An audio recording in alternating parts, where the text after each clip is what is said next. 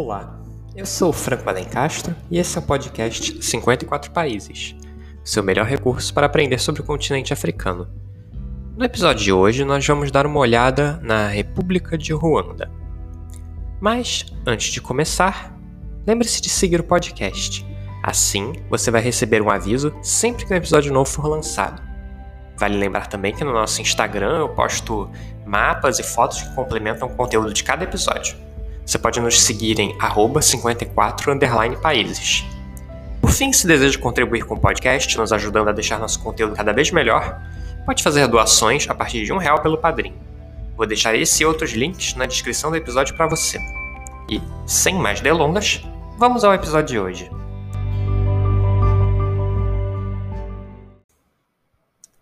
Primeiro, uma curiosidade: o que Ruanda e os Estados Unidos da América têm em comum? Se por acaso você chutou que os dois têm datas nacionais no dia 4 de julho, então você acertou. Nos Estados Unidos, essa data é a data da independência americana, enquanto em Ruanda, o dia celebra a data da libertação de Ruanda. Mas por que libertação e não a independência, por exemplo? É uma das coisas que descobriremos no episódio de hoje. Localizado na África Central, perto do nascente do rio Nilo, Ruanda é um país pequeno de apenas 26 mil quilômetros quadrados. Trata-se do quarto menor país da África continental, um pouco maior apenas do que a Gâmbia, Djibouti e Eswatini, que você deve ter conhecido como Lesoto na época da escola. A capital, Kigali, fica perto do centro geográfico do país. A oeste dela temos o Lago Kivu, que é a fronteira de Ruanda com a República Democrática do Congo. A leste, Ruanda faz fronteira com a Tanzânia, ao norte com Uganda e ao sul com o Burundi. Outra característica do país é que ele se situa quase todo em altitude. No Rift Africano, nome daquela cordilheira que vai da Etiópia até o sul do Congo, passa bem no meio de Ruanda e, com isso, o ponto mais baixo do país se situa a 950 metros do nível do mar, e o ponto mais alto, o Monte Carizimbe, está a 4.500 metros do nível do mar. Com isso, mesmo com o país se situando numa área de clima equatorial, a temperatura é um pouquinho mais amena, ficando entre 12 e 27 graus o ano todo. Esse relevo fez com que Ruanda se tornasse conhecida como a Terra de Mille Collines, ou Terra das Mil Colinas, pelos belgas que eventualmente colonizaram o país. Esse território é lar de cerca de 12 milhões de pessoas, de acordo com as estimativas mais recentes. A imensa maioria dessa população fala o idioma Kinyarwanda, mas o país também conta com o francês, o inglês e o Kiswahili como idiomas oficiais. Essa população, apesar de falar o mesmo idioma, esteve durante um bom tempo dividida entre grupos Hutu e Tutsi, mas não vamos colocar a carroça na frente dos bois. Bom, quem são exatamente os Hutus e os Tutsis? Os Hutus, que correspondem a mais ou menos 85% da população de Ruanda, eram principalmente agricultores. Enquanto isso, os Tutsis, que correspondiam a em torno de 13 a 15% da população de Ruanda, eram pecuaristas e tinham mais controle da terra. Mas, de modo geral, os dois povos eram muito parecidos. Como eu disse, eles falam a mesma língua, o Kinyarwanda, e eles tinham a mesma cultura. Por exemplo, ambos usavam o cabelo amassunzo, que é um tipo de penteado bem elaborado, é sério, parece algo saído de um anime e que indicava elegância e status. Os dois também tinham a dança Intori ou Dança dos Heróis, que era feita por guerreiros usando umas crinas feitas de sisal na cabeça e servia para celebrar vitórias militares. Por fim, eles fisicamente também são muito parecidos, apesar de umas leves diferenças. Então, como que surgiu essa diferenciação? Bom, de fato, ninguém concorda muito sobre como isso ocorreu, e até hoje, as diferenças entre os Hutus e os Tutsis geram umas picuinhas acadêmicas. As explicações se dividem em duas teorias mais plausíveis. A primeira diz que os Hutus teriam chegado primeiro, como parte das migrações Bantu, e que os Tutsis teriam vindo mais tarde da Etiópia, o que explicaria um pouco o fato de eles terem uns traços mais finos no rosto, que lembram os habitantes da Etiópia. Já a segunda explicação diz que os Hutus Tutsis, na verdade, seriam um grupo só. Que a divisão seria uma divisão entre classes sociais ou grupos profissionais, com os Tutsis representando, digamos, a classe dominante e proprietária de terras, e os Hutus representando uma classe de trabalhadores agrícolas mais pobres. Bom, seja qual for a explicação mais plausível, o fato é que a divisão de classes era uma realidade na sociedade de Ruanda. Já no século XVIII, você tem a formação do Reino de Ruanda, liderado por uma monarquia Tutsi. Já nessa época, os Tutsis tinham a posse das terras, enquanto os Hutus tinham que realizar trabalhos forçados para ter acesso a ela. O fato dos Tutsis serem pecuaristas também era um símbolo desse domínio, já que uma vaca era fonte importante de riqueza. Ela dava carne, leite e couro. Apesar disso, a divisão maior entre Tuts e Tutsis não era necessariamente entre grupos, e sim entre indivíduos. Prova disso é que os Hutus e Tutsis não tinham exatamente aldeias ou regiões específicas, eles viviam misturados. Além disso, uma pessoa não precisava passar a vida inteira dentro de um grupo. Um Hutu que se tornasse mais rico e adquirisse posses podia ser reconhecido como um Tutsi, e o mesmo valia para um Tutsi que perdesse as suas propriedades. Uma outra forma de mudar de grupo era pelo casamento. Assim, era uma divisão que misturava diversos elementos, como ascendência, classe social, características físicas, acesso à terra e a profissão. Mas justamente por serem muitos critérios, era mais fácil uma pessoa que tivesse algumas dessas características, mesmo sem serem todas, passar de um grupo para outro. Isso começa a mudar com a colonização. Em 1887, a região passa a ser dominada pela Alemanha. Já nessa época, os alemães sabiam que iam precisar depender das elites locais para manter o seu domínio, já que as montanhas não facilitavam muito o acesso. Assim, já nessa época, a Alemanha instituiu uma parceria, digamos, é, uma parceria, com a monarquia Tutsi e a tratar os Tutsis como sócios nesse empreendimento colonial. Partiu dos alemães, por exemplo, a ideia da superioridade racial dos Tutsis sobre os Hutus, já que os Tutsis teriam traços mais finos e que lembrariam mais os europeus. Em 1917, a Bélgica, que estava em guerra com a Alemanha na Primeira Guerra Mundial, se apodera de Ruanda, e é a partir daí que a divisão entre Hutus e Tutsis se torna de fato uma política de Estado. Como eu disse, até naquele momento era possível um Hutu se tornar um Tutsi ao longo da sua vida e vice-versa, mas com a dominação belga isso acaba de vez. Em 1935, a administração belga cria cartas de identidade compulsórias, dividindo os habitantes entre os grupos Hutus, Tutsi ou Tuá, que é um grupo que equivale ao que nós chamamos de pigmeus.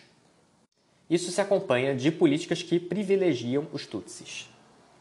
Essa diferenciação sobrevive por várias décadas, mas no final, lá dos anos 50, algo começa a mudar. Com a descolonização da África se tornando inevitável, o governo da Bélgica percebe que, quando o país se tornar independente, a monarquia Tutsi também vai estar com dias contados. E, portanto, que os Hutus, que formam a maioria da população, provavelmente vão assumir o controle do país. Então, para não ficar mal na fita com o futuro governo, os belgas mudam de lado e, quase da noite para o dia, substituem os Tutsis na administração colonial pelos Hutus, em 1959. Dito e feito. Três anos depois, o país se torna independente. Uma revolução derruba o reino de Ruanda e o país se torna uma república, governado, agora sim, pela maioria Hutu. O clima já nessa época era obviamente tenso entre os dois grupos de Ruanda, e, apesar de não haver exatamente uma guerra, a hostilidade e a agressão entre Tuts e Tutsis era constante. Sentindo que a repressão ia aumentar, muitos Tutsis decidem se refugiar no Congo, então se chamava Zaire, e Uganda. Lá, vários desses exilados formam grupos de ataque ao governo Tu. Esses ataques provocam represálias da população e do governo Tu contra os Tutsis, que ainda vivem em Ruanda, o que gera mais ataques desses grupos do exterior e assim por diante. Nessa época, o presidente de Ruanda era o Hutu Juvenal Habyarimana. E, durante alguns anos, ele até buscou frear um pouco essa inimizade entre as facções. Ele criou um partido único, o MRND, Movimento Republicano Nacional Democrático, que, em tese, deveria representar todos os ruandeses, mas, com o tempo, ele também começou a favorecer os Hutus. Criou cotas no serviço público e nas universidades para a participação Tutsi, com o objetivo de reduzir o que eram vistos como os privilégios desse grupo, já que antes eles ocupavam a maioria dessas posições de elite. Em termos econômicos, os grupos também estavam cada vez mais competindo por recursos no país. Nessa época, a população de Ruanda cresceu muito, passou de 2,5 milhões em 1950 para quase 7 milhões em 1990. Isso tornava a terra cada vez mais escassa e a competição por ela mais acirrada. Na prática, as medidas governamentais funcionavam para transformar os Tutsis em bodes expiatórios de uma crise econômica e social bem mais complexa, e para ajudar a criar uma base de apoio para um governo que ia se tornando mais e mais ilegítimo. O escritor inglês Samuel Johnson disse que o patriotismo é o último refúgio do canalha. Eu diria que a frase também se aplica com muita propriedade ao nacionalismo étnico. Fora de Ruanda, nesse meio tempo, as coisas também estavam se mexendo. Em 1986, militantes tutsis ajudaram o político ugandês de oposição Yoweri Museveni a derrubar o seu opositor, o presidente Milton Obote. Em recompensa, Obote ajudou o grupo liderado por um militar chamado Paul Kagame. A partir de 1989, Kagame e a sua Frente Patriótica Ruandesa iriam retornar para Ruanda, buscando derrubar o regime Hutu de Abiyarimana. A invasão de Ruanda pelos Tutsis da FPR leva a um grande medo da maioria Hutu. Seus militantes criam, então, o movimento Hutu Power, que era integrado por populares, mas também por vários figurões do estabelecimento político e militar de Ruanda. O movimento Hutu Power se baseava em três princípios bem simples. Primeiro, de que os Tutsis eram todos traidores de Ruanda. Segundo, de que Ruanda e os Hutus não iriam prosperar enquanto os Tutsis existissem. E terceiro, que, portanto, os Tutsis deveriam ser eliminados. Quase que imediatamente, o movimento Hutu Power começou então a massacrar os Tutsis em diferentes pontos de Ruanda, como o massacre de Gisenyi, em 1990, onde mais de 300 civis foram assassinados. Mas esses massacres, apesar de muito graves, ainda eram acontecimentos pontuais. A situação iria mudar à medida que a FPR ameaçasse mais o governo de Ruanda, o que iria acontecer em 1993. Com a FPR controlando cada vez mais território em Ruanda, o governo se vê obrigado a negociar. O presidente Abiyarimana se reúne com Paul Kagame na cidade de Arusha, na Tanzânia, e lá eles costuram um acordo de paz. De acordo com os termos do acordo, a FPR receberia cinco ministérios no governo de Ruanda, junto com alguns outros partidos de oposição ao Abiyarimana. Também foi decidido que os combatentes tutsis da FPR passariam a integrar as Forças Armadas de Ruanda. Para os apoiadores do Abiyarimana, os acordos de Arusha foram vistos como uma grande traição. Mas os acordos não chegariam a ser aplicados, pelo menos não enquanto Abiyarimana estivesse vivo. No dia 6 de abril de 1994, o avião que transportava o presidente Abiyarimana foi derrubado nas proximidades de Kigali. Todas as pessoas a bordo morreram, inclusive o presidente do Burundi, Cipriano Intariamira, que também era Hutu. Esse ataque imediatamente foi fonte de consternação em Ruanda na verdade, até hoje ele é envolvido em polêmica. Algumas pessoas dizem que se tratou de um ataque pelos próprios integrantes radicais do Hutu Power, que teriam forjado um ataque da FPR para justificar uma reação contra os Tutsis. Por outro lado, uma investigação independente conduzida em 2006 por um juiz francês apontou que o verdadeiro arquiteto do ataque teria sido Paul Kagame e a sua FPR. Seja como for, a morte do presidente foi o estopim que o Hutu Power precisava para pôr os seus planos em prática. Entre o dia 6 e 7 de abril, um comitê de crise liderado por Theoneste Bagosora assumiu o poder em Ruanda. Enquanto isso, integrantes da Guarda Presidencial prendiam todos os políticos moderados do partido de Abiyarimana, consolidando o poder nas mãos do Hutu Power. Foi quando começou o genocídio o Hutu Power e o Interahamwe, que era a juventude do partido do Abiyarimana, mas nessa altura já tinha se convertido em um grupo paramilitar mesmo, pró-Hutu, distribuíram machetes e outras armas leves para civis de todo o país, que começaram a atacar os seus vizinhos Tutsis e as suas famílias. Em poucas semanas, centenas de milhares de Tutsis morreram. O maestro dessa orquestra macabra era sem dúvida a Radio Libre de Mille Collines, que era basicamente o órgão de comunicação do Hutu Power. 24 horas por dia, a rádio passava notícias, falsas, diga-se de passagem, sobre agressões de Tutsis aos Hutus, como forma de mobilizar ainda mais a população Hutu, que ia então se vingar desses ataques imaginários. a Rádio Milcolin martelou durante semanas que os Tutsis eram insetos, baratas, que precisavam ser eliminados para que o país pudesse prosperar. Essa comparação constante dos Tutsis com insetos repulsivos acabou facilitando para pessoas aceitarem o massacre. Afinal, matar um, vizinho é muito ruim, mas matar uma barata nem tanto, né? E isso tudo obtido apenas com o poder do rádio. Não fica sem lembrar uma versão um pouco mais rústica das táticas de comunicação usando fake news via WhatsApp, tão comum na política de hoje, e também a forma de tratar a oposição como se fosse um inimigo a ser extirpado. Fica aí a reflexão para você da próxima vez que vir algum tipo de conteúdo horroroso desse calibre nas suas redes sociais. Exatamente onde isso pode terminar. A comunidade internacional, enquanto isso, assistia apática. Já no começo do genocídio, os belgas retiraram suas tropas da UNAMIR, que era a missão da ONU encarregada de pacificar as disputas entre os Hutus e os Tutsis, depois que 10 soldados belgas foram assassinados por militares ruandeses. E os Estados Unidos, em pleno momento unipolar, Guerra Fria já terminada, sem inimigos, não poderia ajudar? Bom, os americanos até monitoraram a situação, mas Washington tinha acabado de sair de uma experiência ruim com a Guerra Civil da Somália, no ano anterior, quando eles perderam vários soldados. E o governo do presidente Bill Clinton, de olho nas eleições, não estava afim de se arriscar em mais uma guerra em cima de um país africano pouco importante. Por um fim no massacre, então, teria que ficar nas mãos dos próprios ruandeses.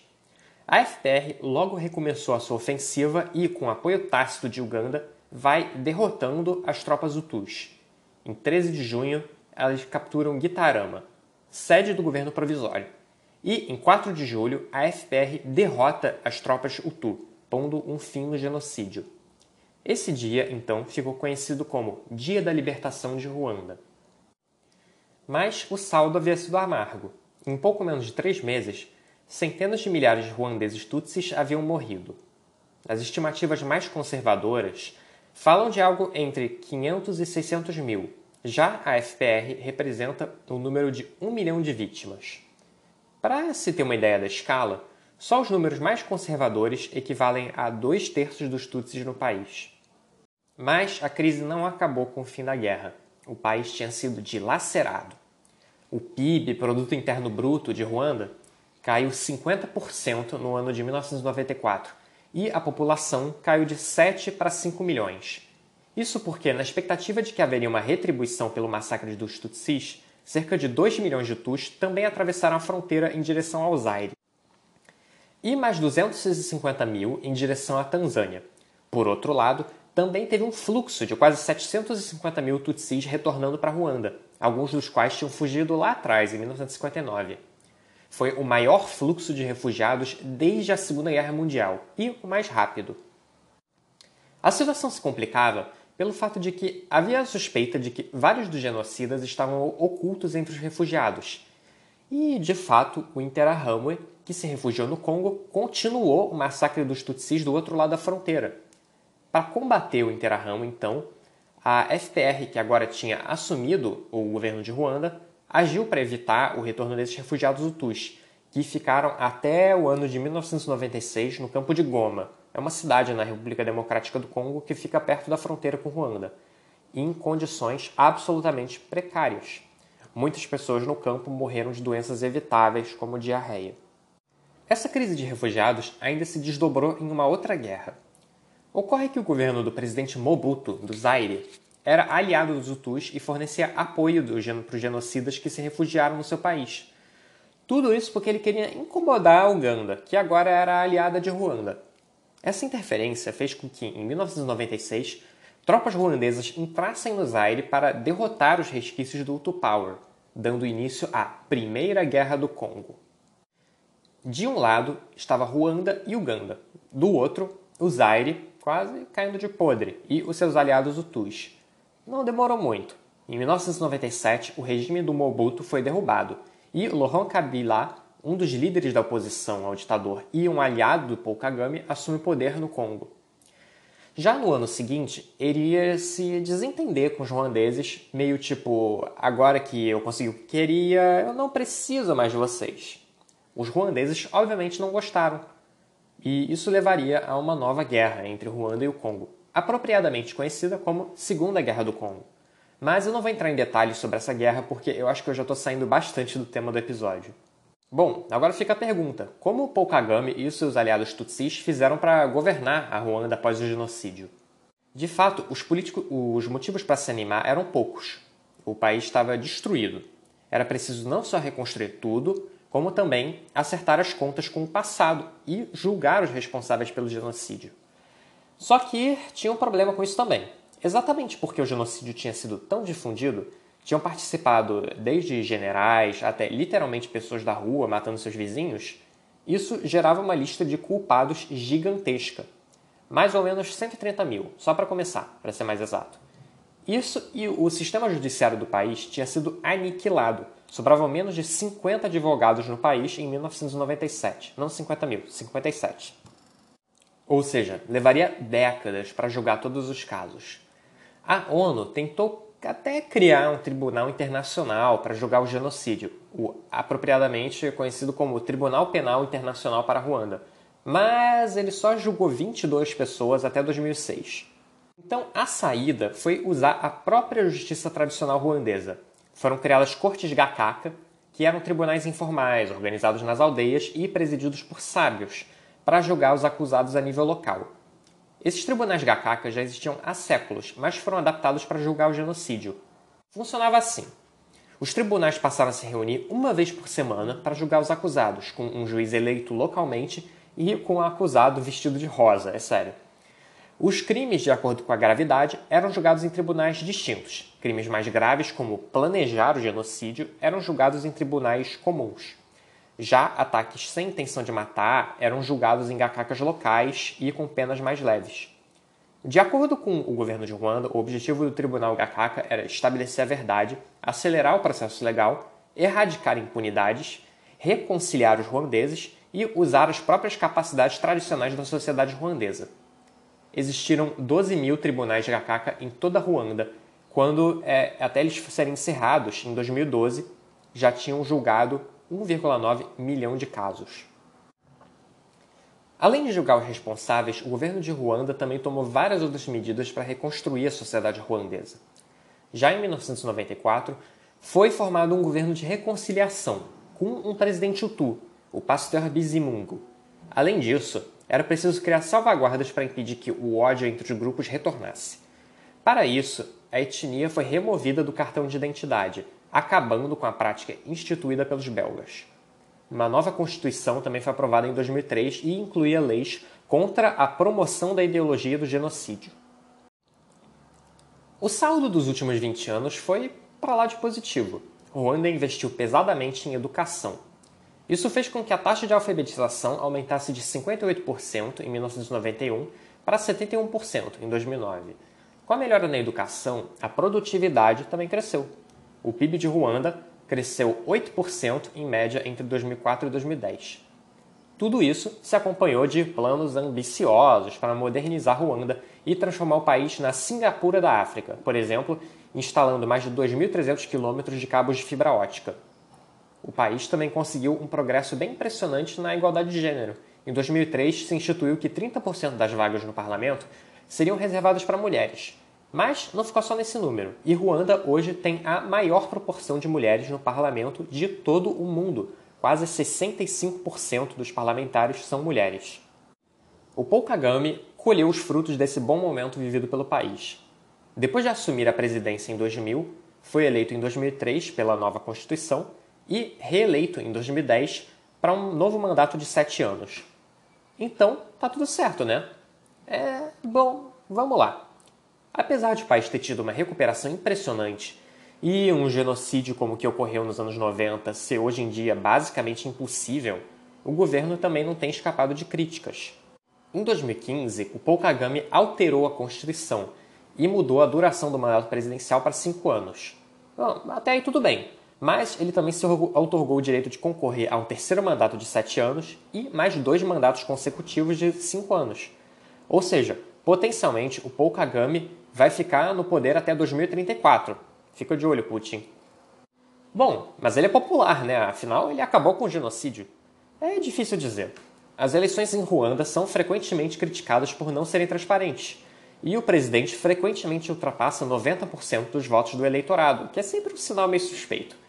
Os opositores ao governo frequentemente desaparecem, são presos ou mortos, e os grupos pró-liberdade de expressão e jornalistas independentes são frequentemente intimidados ou presos.